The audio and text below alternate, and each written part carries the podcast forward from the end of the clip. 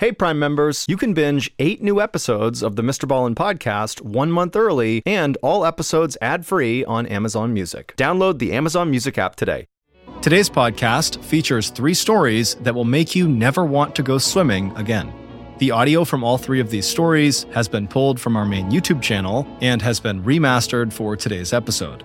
The links to the original YouTube videos are in the description.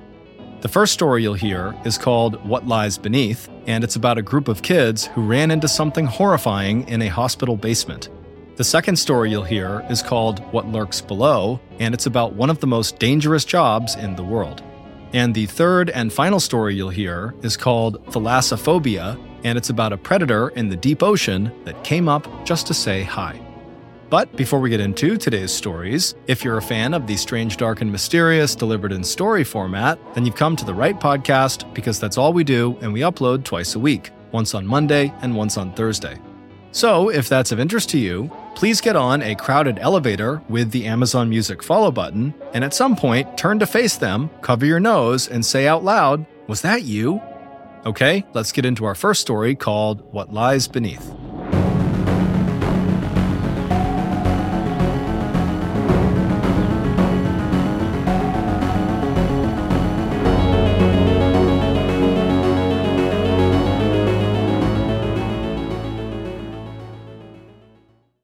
Audible lets you enjoy all your audio entertainment in one app. They offer an incredible selection across every genre, from bestsellers and new releases to celebrity memoirs, mystery and thrillers, motivation, wellness, business, and much more. Audible is like the place for thrilling audio entertainment with highly anticipated new releases and next listen recommendations. I personally am a huge fan of the Jack Reacher action series by author Lee Child. It's about this huge dude named Jack Reacher who basically just goes around the country destroying very deserving bad guys. And my favorite is called The Killing Floor, which also happens to be the very first Jack Reacher novel. As an Audible member, you can choose one title a month to actually keep from the entire catalog. This includes the latest bestsellers and new releases. New members can try Audible free for 30 days. Visit audible.com slash ballen or text ballen to 500 500. That's audible.com slash ballen or text the word ballen to 500 500 to try Audible for free for 30 days. audible.com slash ballen. Angie's list is now Angi, and we've heard a lot of theories about why. I thought it was an eco move. Fewer words, less paper. No, it was so you could say it faster. No, uh, it's to be more iconic. Must be a tech thing. But those aren't quite right. It's because now you can compare upfront prices, book a service instantly, and even get your project handled from start to finish. Sounds easy. It is, and it makes us so much more than just a list. Get started at Angi.com. That's A N G I, or download the app today.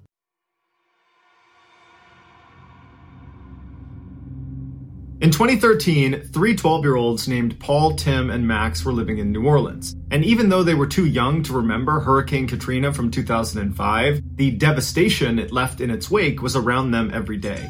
Just down the street from their neighborhood was a row of houses that had all been abandoned after they were destroyed by the storm surge. And Paul, who was the ringleader of the group, would routinely drag Tim and Max into that row of houses to look for treasure, but they rarely left with anything more than some old clothes and some broken kitchenware.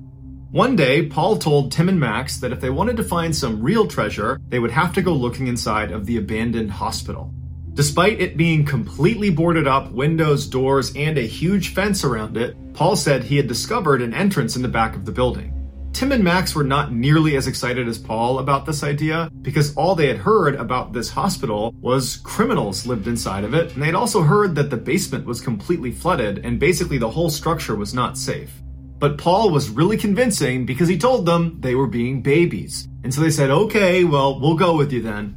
So the boys drove their bikes the couple of miles over to where this hospital was, and they eventually reached the big chain link fence that surrounded the entire property with no trespassing signs all over it. Behind the fence, they saw this ominous entrance into this underground parking garage that even from the street level, you could look down and clearly see it was totally flooded with gross, stagnant, dark water. But the boys carried on, and Paul led them to a section of the chain link fence that had been cut open. So the boys parked their bikes and locked them up, and then crawled through the gap in the fence and began walking up the small parking lot that led up to the loading dock of the hospital. As they got closer, Paul pointed to a shed that was situated right underneath a broken out window on the second floor, and it was immediately clear that people were using the shed to climb up and through that window.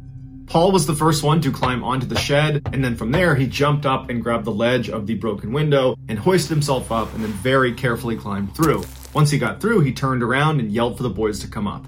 Once all three of them got inside and they began looking around, they were amazed at what they saw. There was all this medical equipment that had just been left out. Clearly, there had not been an attempt at salvaging anything inside of this hospital. There were even blood samples still sitting out on tables. That day, the boys explored the entire floor they came in on, which was the second floor, and by the end of the day, they left with a couple of random medical souvenirs. Over the following few months, the boys kept coming back to the hospital and had eventually explored every room on every floor except for one, the basement. They wanted to go down there, but even Paul thought it was a bad idea because it was completely flooded with disgusting standing water and there were no windows that went down into the basement, so it was totally pitch black. But by the end of the summer, they were getting bored with all the other floors of the hospital. They had seen everything, they had found everything, there was nothing left to explore. And so they decided, we're going to go in the basement. So one afternoon, they put on some dirty old clothes that they didn't mind ruining, and they made their way over to the hospital. They parked their bikes, they snuck through the fence, they made their way up to the shed, they climbed up into the second floor, they walked down the second floor hallway down to the flight of stairs, they went down to the first floor where the stairs stopped. From there, they walked over to an access door that led to another flight of stairs that just went down into the basement. And so they open that door up, they step inside, and they get their flashlights out because it's pitch black inside of the stairwell, and they shine their lights down the steps. And it was a half flight of stairs that led to a dry landing, and then there was another flight of stairs from the landing going down to the basement floor, and the final steps of that second set of stairs were completely submerged. So, with their flashlights up, they walk down the first flight of stairs to the landing, they turn around and they stop and they shine their light into the basement. And what they see is just deep, dark, murky, standing water. And from their perspective, the basement was not some huge, sprawling open space like you would imagine. Instead, they were looking down at a wall because there was this hallway that ran perpendicular to the stairs. And so it went all the way to the right and all the way to the left, but they couldn't see down either of them. They could only see basically the landing of the stairs. In order to look down the hall, they would need to go into the water and walk a few feet into the hall. And so, as the boys are just scanning their flashlights into this murky water inside of this small segment of the basement that they could see, Paul finally says, All right, you know what? Screw it, I'm going. And he slowly walks down that final flight of stairs and he takes his first step into the water. And Tim and Max, they stay up on the landing. They're going to let Paul go on his own first. Paul takes another step and another step, and before long, he says he's reached the basement floor and he's up to his chest in this disgusting water. And so he's keeping his arms high up out of the water. He's still got his flashlight, and he wades out to the point where he can actually look down the hallway in either direction. And so he looks down one way, and then he looks down the other way, and then he turns around to face Tim and Max, who are still back up on the landing, and he says, You can't see down either hallway. There's huge filing cabinets, and there's a generator down there, and I can't see in either direction. We probably can't go very far. At this point, Tim and Max feel compelled to go down there with their friend, and so they walk down that final flight of stairs into the water and they wade their way over next to Paul, at which point they shine their lights down the hall, and sure enough, they basically can't see anything past maybe five or six meters down each hallway. As the boys were standing in the middle of the hallway, not making any moves in either direction, they suddenly hear something down the far right side of the hallway. And they shine their lights and they realize their view is completely obstructed, and whatever's made this sound, they can't see it. It's blocked by the generator and the filing cabinet. And as they're shining their lights, they still can't see anything. They hear a massive splash, like someone cannonballed at the far end of the hallway and the boys do not stick around to try to get a better angle to see it. They immediately turn around and run as fast as they can, or as fast as the water will allow them, back to the steps, back to the landing, back to the first floor, back to the second floor, down the hall, out the window, and they run all the way back to their bikes. And by the time they're back there, they're panting, they're soaking wet, they haven't spoken yet. It was like intuitive fight or flight, and they were out of there, and they're sitting there heaving, and they look at each other and they start laughing. It was like this adrenaline rush. It was crazy what they were doing. And they look back up at the hospital and they're staring at the second floor window, almost half expecting to see whoever it was that made this big splashing sound to suddenly emerge in the window, but no one ever did. And after about an hour of just staring at the hospital and seeing no activity whatsoever, they convinced themselves that whatever they heard down in that hallway was probably just something falling off a shelf, or maybe there's a bird down there, but whatever it was, it was harmless. Eventually, Paul says to Tim and Max that they should totally go back in there and try to figure out what it was that made that sound. And initially, Tim and Max are like, I don't really want to do that. But eventually, after Paul called them babies enough times, they said, okay, fine, we'll go back in the hospital.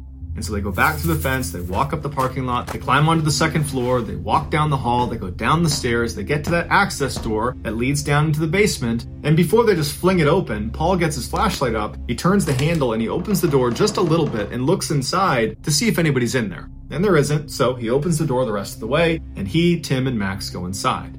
Once they're inside, they shine their light down to the landing and they can still see their wet footprints all over the steps. It's silence inside of the basement. They make their way down to the landing. They turn around. They shine the light into the water in the basement itself. And now the water is completely calm again. There's no motion. It's still completely quiet. And as they're standing there looking, it's clear all of them are hesitating. They don't want to go back into chest deep, murky, stagnant water. And they also don't know what it was that made that sound. While they were outside, they're really confident it wasn't a big deal. But now that they're in this dark basement, it seemed a little bit more intimidating. And so Tim suggests they throw something into the water to try to get a reaction from whatever this thing is, if it's alive but they didn't have anything to throw. And then Paul, out of nowhere, takes his flashlight and throws it into the water. And before Tim or Max could react to what he just did, they all just stopped and listened to see if that would cause a reaction from whatever it was down there. And as the flashlight sunk to the bottom and completely out of view because the water was so murky, there was no reaction down there. It was still completely silent.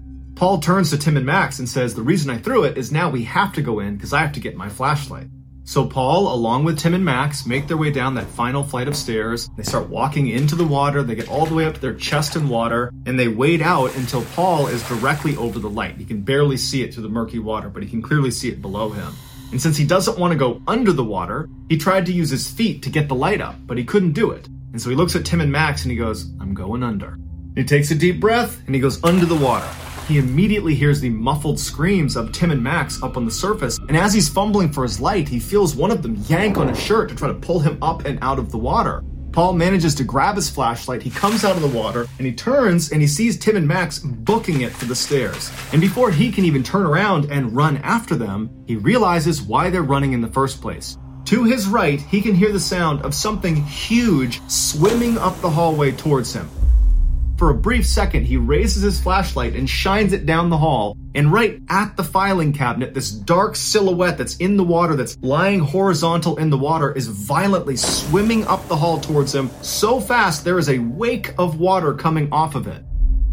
Paul turns and runs towards the stairs, or as fast as he can go. He's trying to wade through this water that's chest deep on him. He gets to the stairs, he runs up to the landing. He can see his friends are up at the door leading out of the basement stairwell, and they're yelling for him to hurry up, hurry up. They got the door open. Paul turns the corner and runs up to that door, and right as he's leaving, he can hear whatever it was that was swimming down the hall has stopped and is now on the stairs. He goes to the access door and he and his buddies run upstairs to the second floor. They run down the hallway. They get into that room. They leap out the window onto the shed, onto the ground, and they run all the way out to the break in the fence where they hop on their bikes and they bike away.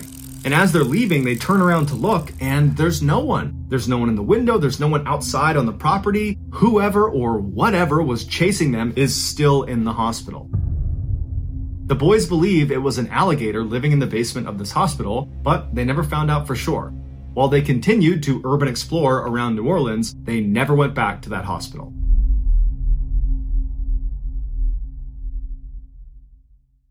Policygenius is the country's leading online insurance marketplace. It saves you time and money so you can provide your family a financial safety net starting today. With Policygenius, you can find life insurance policies that start at just $292 per year for $1 million of coverage. Some options offer same day approval and avoid unnecessary medical exams. Policygenius helps you compare your options from top companies, and their team of licensed experts is on hand to help talk you through it. Easily compare quotes from America's top insurers in just a few clicks to find your lowest price. Your current life insurance policy you have with your employer may not offer enough protection for your family's needs. And even worse, it may not come with you if you leave that job. Policygenius gives you unbiased advice from a team of experts. They have no incentive to recommend one insurer over another, so you can trust their guidance. Check life insurance off your to do list in no time with Policygenius. Head to policygenius.com or click the link in the description to get your free life insurance quotes and see how much you could save. That's policygenius.com. Okay, it's time to commit. 2024 is the year for prioritizing yourself. Begin your new smile journey with Byte, and you could start seeing results in just two to three weeks. Just order your at home impression kit today for only $14.95 at Byte.com. Byte Clear aligners are doctor directed and delivered to your door. Treatment costs thousands less than braces. Plus, they offer financing options, accept eligible insurance, and you can pay with your HSA FSA. Get 80% off your impression kit when you use code WONDERY at Byte.com. That's B-Y-T-E dot com. Start your confidence journey today with Byte. Our next story is called What Lurks Below.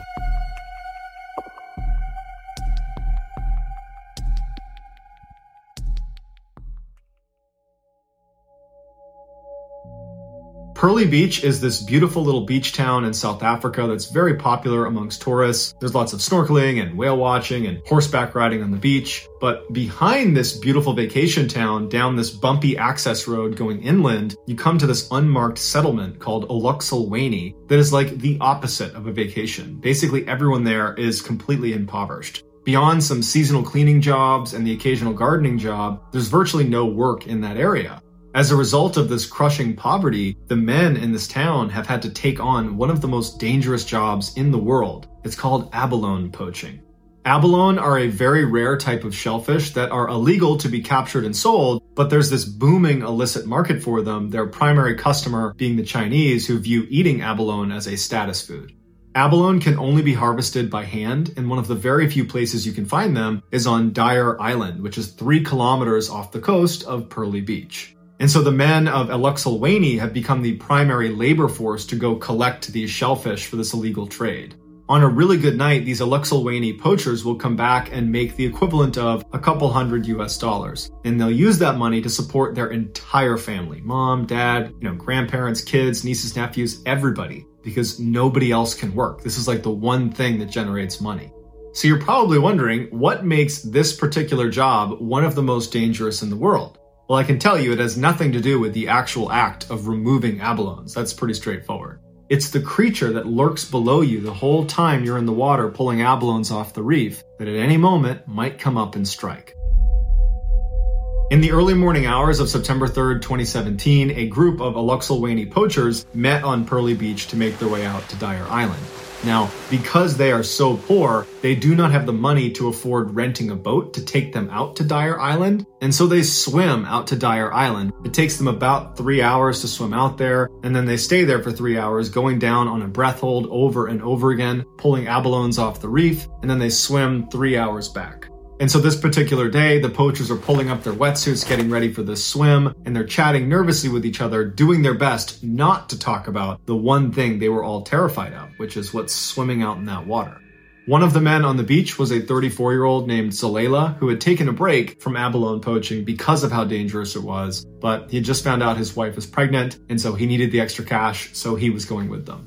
South Africa is home to the largest population of great white sharks in the world. Specifically, there is a stretch of water between Dyer Island and the shores of Pearly Beach called Shark Alley that is the highest concentration of great white sharks in the world. So every time the Eluxulwini poachers swam out to Dyer Island, they had to swim over Shark Alley, and then once at the reef, removing the abalones, that's where all the sharks would hang out because they would eat the seals that were in the area. So there's sharks all around them there, and then they would swim back over Shark Alley. So all in, they would be spending nine hours around some of the most ferocious apex predators in the world.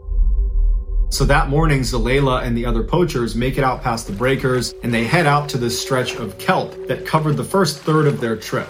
Basically, they would stay in this big kelp field because they said the sharks didn't like to come in the kelp. But at some point, they reached the end of the last bit of kelp, and what was next was this open water swim up to Dyer Island. This would be the most dangerous part. And Zalela was the first person that was going to be entering the open water. And the way they did it is in the open water, they would intentionally space themselves out by a couple of meters in case one of them got attacked. The others would have a chance to swim away and avoid being caught up in the feeding frenzy.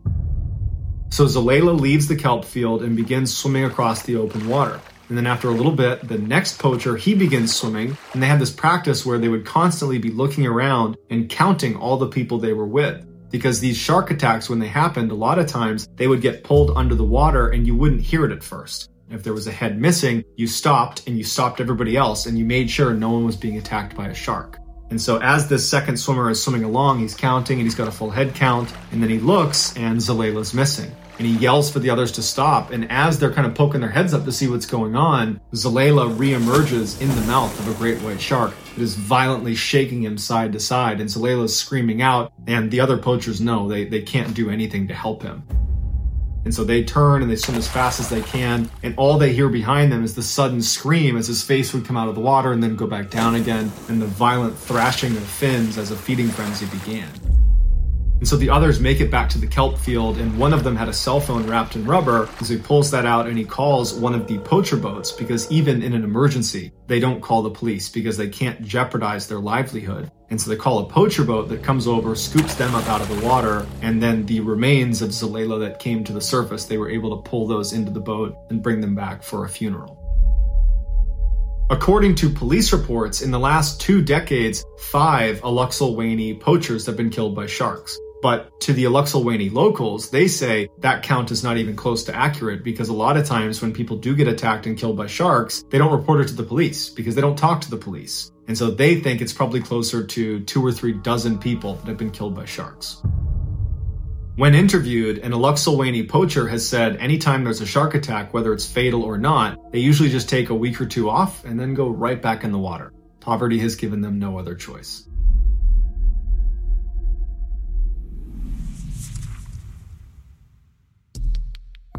The next and final story of today's episode is called Thalassophobia.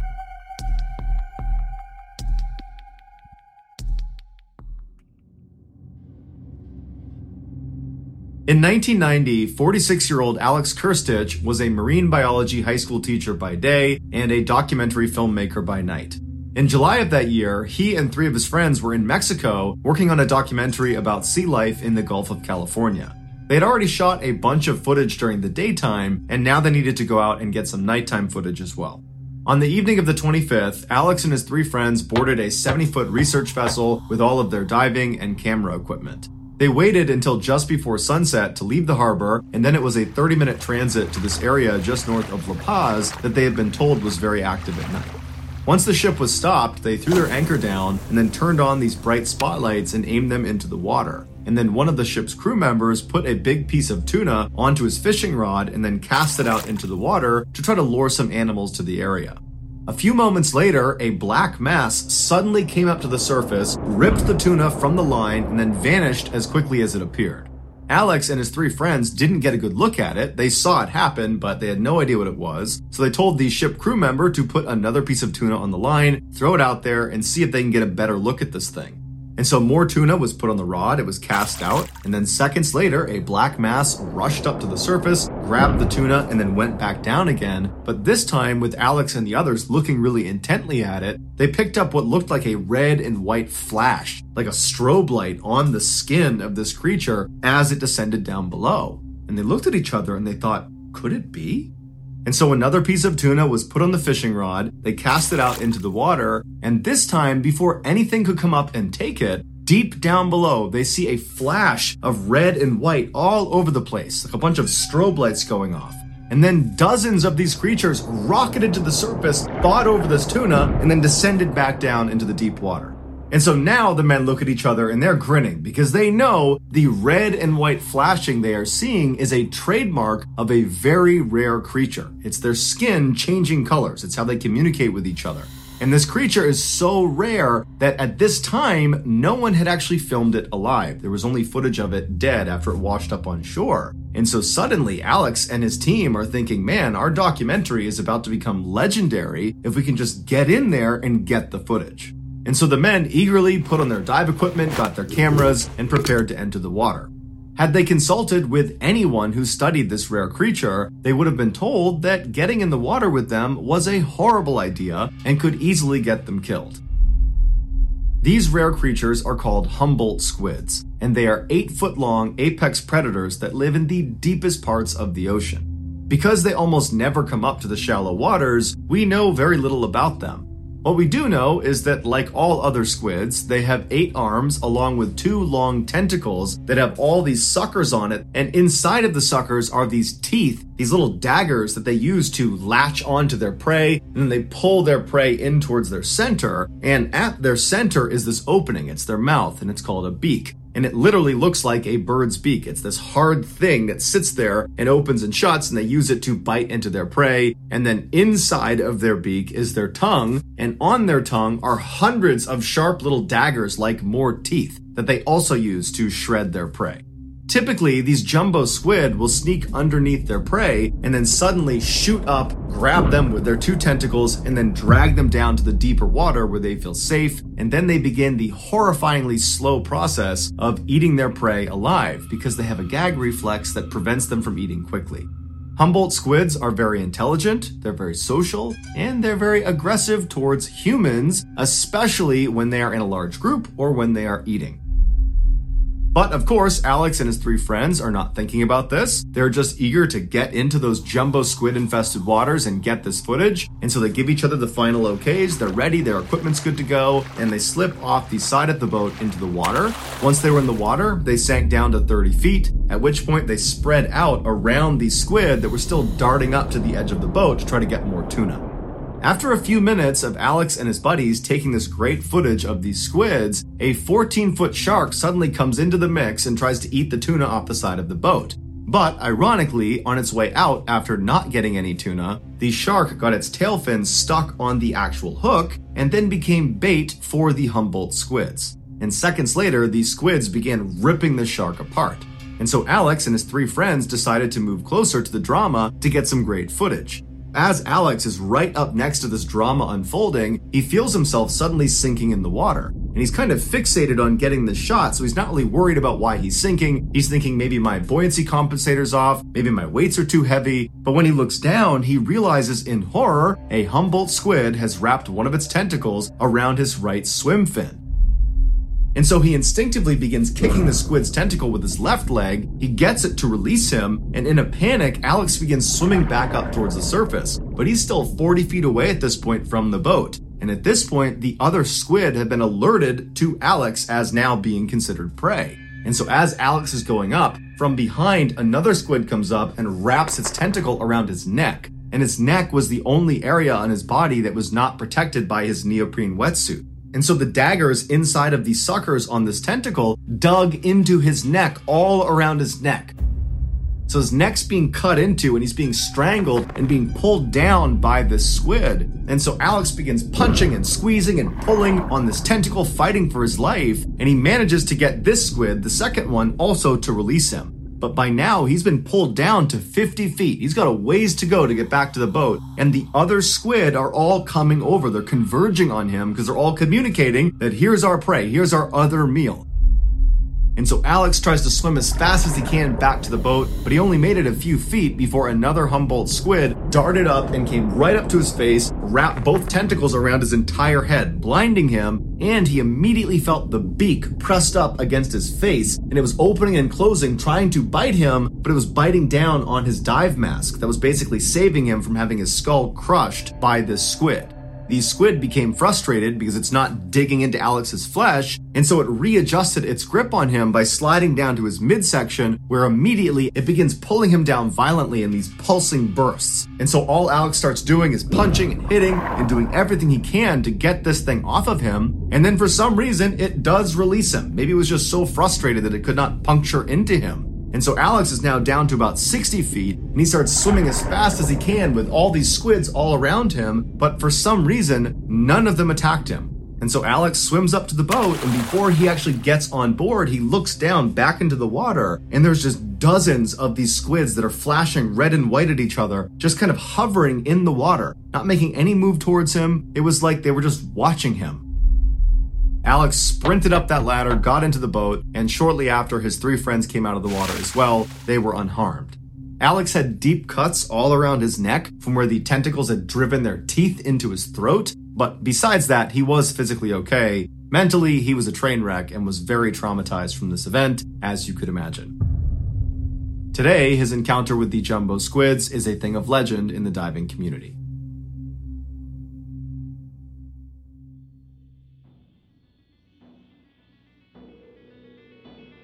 Thank you for listening to the Mr. Ballen podcast. If you got something out of this episode and you haven't done this already, please get on a crowded elevator with the Amazon Music follow button, and at some point, turn to face them, cover your nose, and say out loud, Was that you? This podcast airs every Monday and Thursday morning, but in the meantime, you can always watch one of the hundreds of stories we have posted on our main YouTube channel, which is just called Mr. Ballen. We have a registered 501c3 charitable organization called the Mr. Ballen Foundation that honors and supports victims of violent crime as well as their families. Monthly donors to the Mr. Ballen Foundation Honor Them Society will receive free gifts and exclusive invites to special live events. Go to mrballen.foundation and click Get Involved to join the Honor Them Society today. If you want to get in touch with me, please follow me on any major social media platform and then send me a direct message. My username is just at Mr. Ballen, and I really do read the majority of my DMs. If you want to check out our merch, join our Discord server, or just see what's going on at Ballen Studios, head on over to our brand new website, ballenstudios.com. So that's going to do it. I really appreciate your support. Until next time, see ya.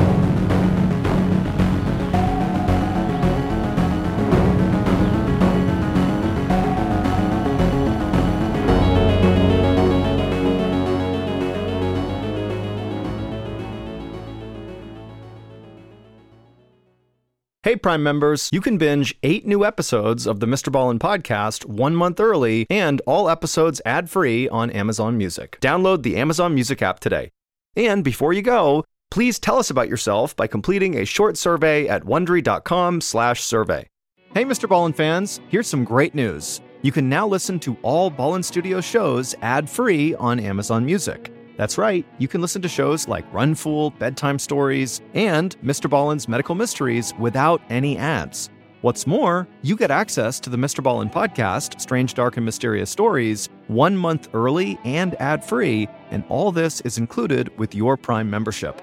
You also get access to other amazing shows like Morbid, 48 Hours, and 2020 ad free too. You know what that means uninterrupted listening, so no more cliffhangers. Immerse yourself in the world of true crime with Amazon Music with the most ad-free top podcasts. And it's all included in your Prime membership. To listen now, all you need to do is go to amazon.com slash ballen. That's amazon.com slash ballen or download the free Amazon Music app. It's just that easy.